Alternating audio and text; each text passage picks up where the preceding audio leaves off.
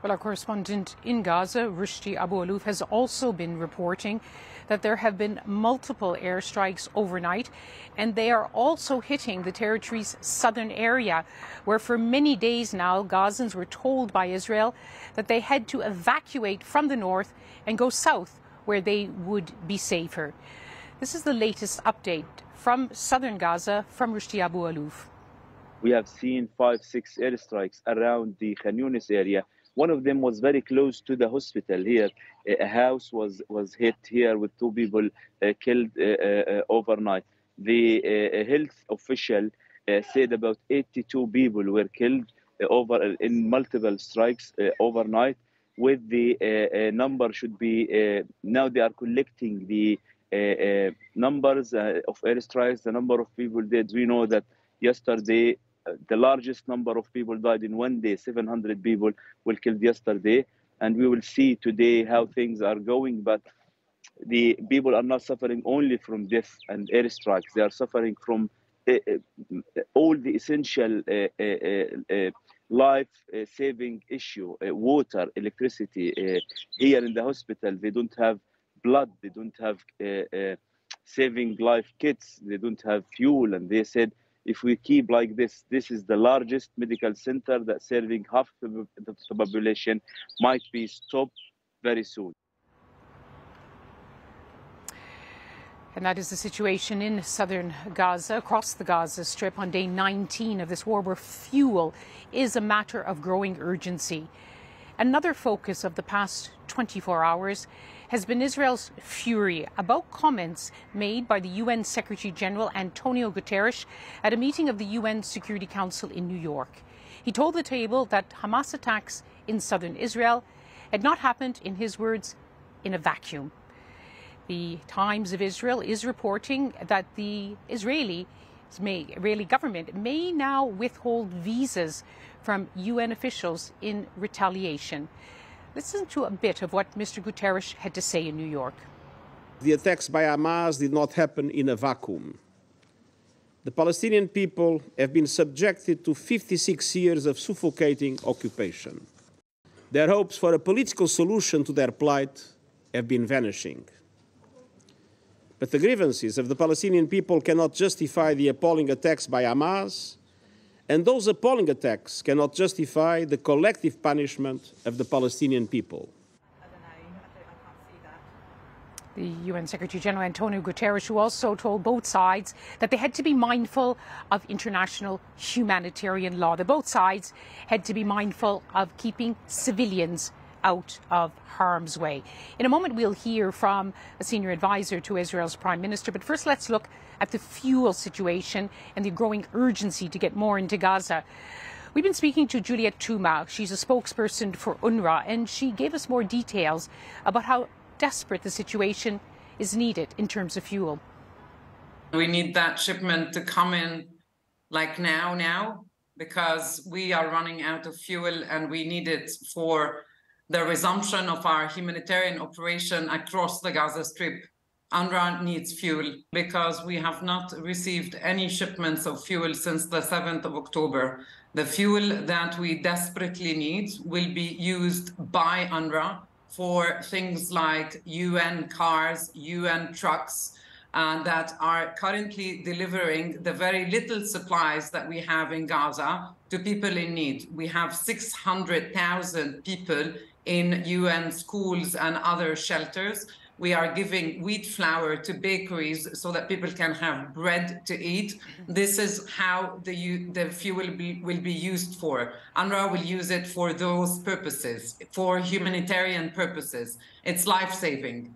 What I know is that there are uh, efforts at the highest level to make sure that fuel comes to UNRWA to Gaza today because if it doesn't come today, if it does not come today, then we are going to be put in a very difficult situation where we're going to have to make the decision over a reduction of a humanitarian operation, which is uh, one of the largest we have ever undertaken in the history of UNRWA because we have 600,000 people who depend on UNRWA and our assistance.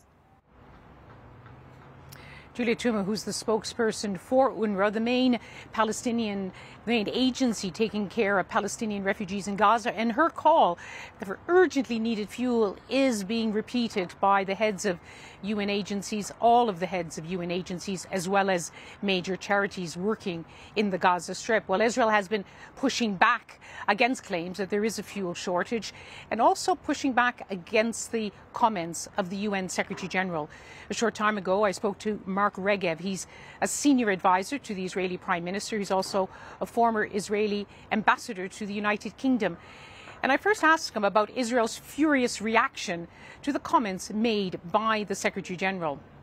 Of course, we heed what, what President Biden and our other friends are saying. Of course, Israel works within the framework of international law. Of course, Israel wants to minimize harm to the civilian population of Gaza. Of course, we are targeting Hamas and not Gaza's civilians. But, but when, when people are saying it's the same, that when a, a, civilian is inadvertently caught up in the crossfire between us and Hamas, that's the same as butchering, as raping, uh, uh, burning children alive, the, the sort of things Hamas does. There is no symmetry. Uh, the German chancellor, when he was here a few days ago, he made a comparison between uh, uh, Hamas and the Nazis. Uh, world leaders have said they're like ISIS, worse than ISIS, because ISIS didn't burn children alive. ISIS didn't do the sort of atrocities that Hamas committed. And yet the Secretary General is, is saying it's a clean playing field. Sorry, it's not a clean playing field.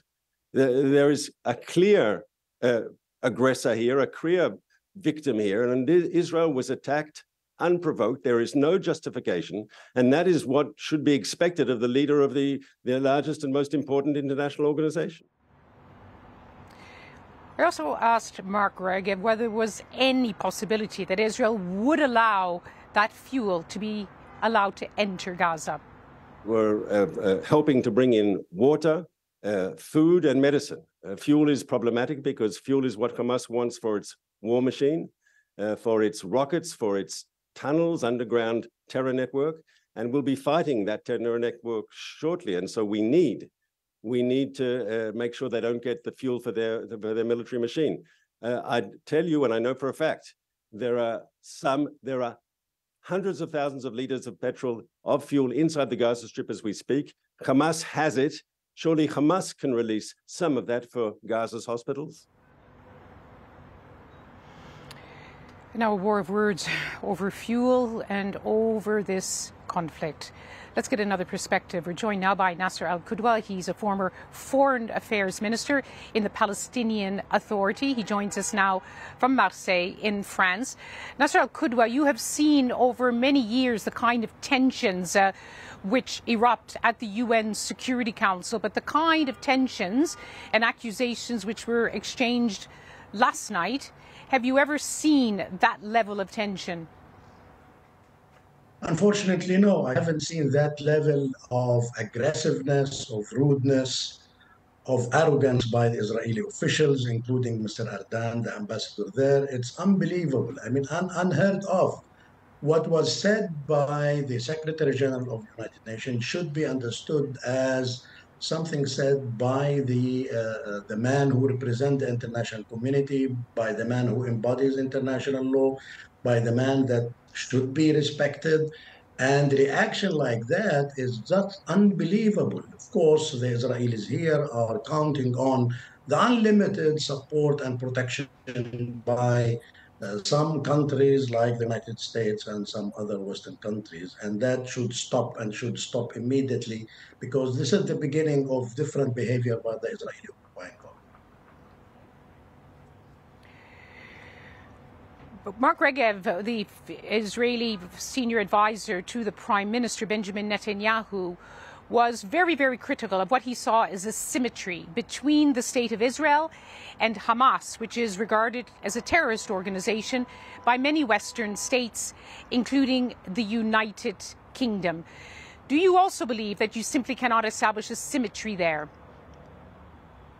What he said was wrong because the Secretary General and I and others are not trying to put the equation Israel versus Hamas. It's Israel versus millions of Palestinian civilians that are dying by unlimited numbers, by, by the thousands every, every day. And that has to stop. I mean, this man, Regev, is saying that, yes, of course, we are abiding by international humanitarian law, but then you see massacres every day. I mean, there is nothing like that. And unfortunately, until now, some of the players are playing by the Israeli rules. For instance, now the Israelis closed the borders, they prevented the entry of all essential needs for the uh, uh, civilian population. And what we see is not that a, a, clear position that Israel has to stop that, to reverse that. It's something like, okay, let's get inside, not maybe 20 trucks, maybe we need 30 trucks, things, things like that. That does not work. I mean, the Israelis have to be confronted and to be confronted on the basis of international law, on the, on the basis of international consensus that they need to change their position and they need to change their behavior. Otherwise, we are all going towards unprecedented catastrophe in the region.